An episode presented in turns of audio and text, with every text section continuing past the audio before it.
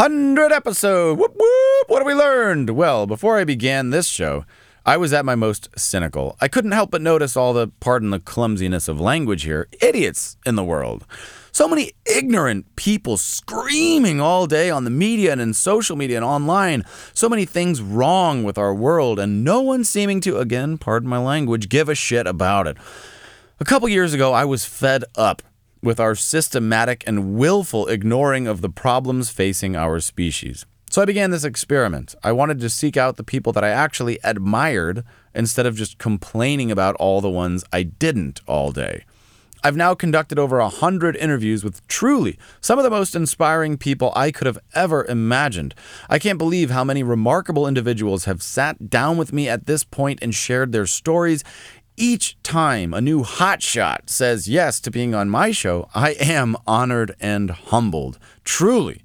Well, folks, I am pleased to report that I now know that there are many highly intelligent people with their hearts and minds in the right place, focusing on the most pressing issues of our time. And I don't know about you, but I take comfort in that. I don't necessarily feel that the future looks bright just yet because it's very much hanging in the balance. Just watch any show David Attenborough ever produced to feel that. But it certainly looks brighter. What I do feel is that there's a strong community of like minded people who are committed to doing good. I began this show with the simple premise Could I find people living life on their own terms, contributing to the good of the planet and earning money while doing it and happiness? I have to tell you, I've found them, lots of them. We've talked to people who've raised hundreds of millions of dollars for their idea and people just starting out and everyone in between. As I look back over the list of previous guests, the caliber of human on display is breathtaking. My hypothesis has already been more than confirmed, and we're just getting started. We've heard a lot of powerful lessons repeated in different ways each time. We've learned how much fulfillment is on the other side of committing to a mission bigger than ourselves, and for the most cynical among us, how much money. We've learned how dozens of people have transformed their lives from a job that they hated into something that they can't live without. And most importantly, we've heard scores of ways that you too can find a career or business that you love that also does good. For far too long, business has existed in one world and doing good has been entirely separate. The separation between business and the planet has been hard coded for far too long.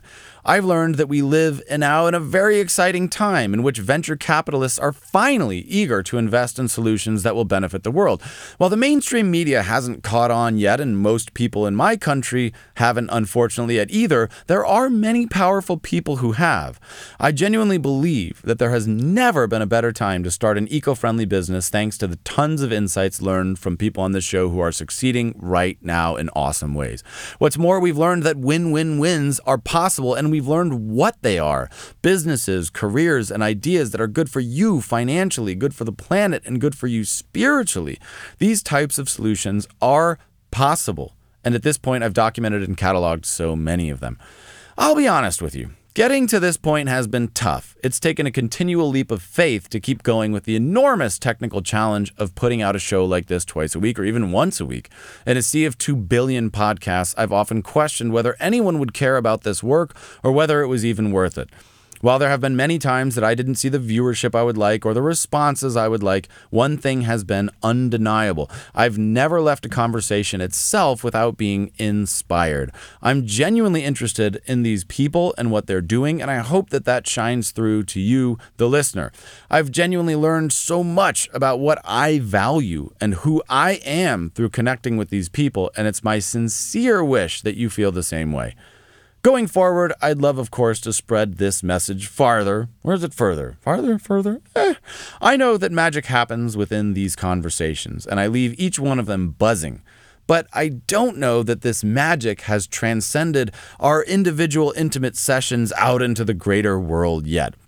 I don't think I want fame from this, but I do want the message to spread, and I don't yet know that that message is coming across the way it should. So it's my challenge to figure out how to package and present this show in a more effective way. But most of all, I'm committed to doing this show as long as I can. It's become like a spiritual practice for me. There are days when I want to say, fuck it, what's the point? But then I hear how people just like me persevered and found something so magical and meaningful on the other side. And most importantly, meeting people who have business sense, ambition, ambition, drive, intelligence, and creativity, and who chose to direct those talents towards a noble end, has made me feel less alone. There's so much noise out there, y'all, so much hostility and so much negativity. It's so easy to get distracted by things that don't matter. It's hard to consciously choose to focus on what really does matter, namely our precarious predicament on this pale planet. I hope these people have inspired you the way they've inspired me, and I hope that the picture we're painting here is starting to take shape.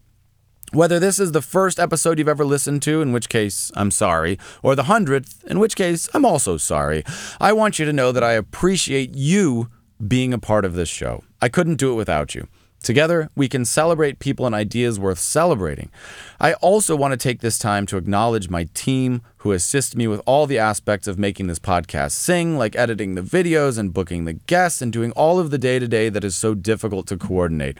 I had no idea how much work would be involved in building and maintaining something like this when I started, but I couldn't do any of this without my team. So thank you guys if you're listening. I really, really appreciate you more than you know.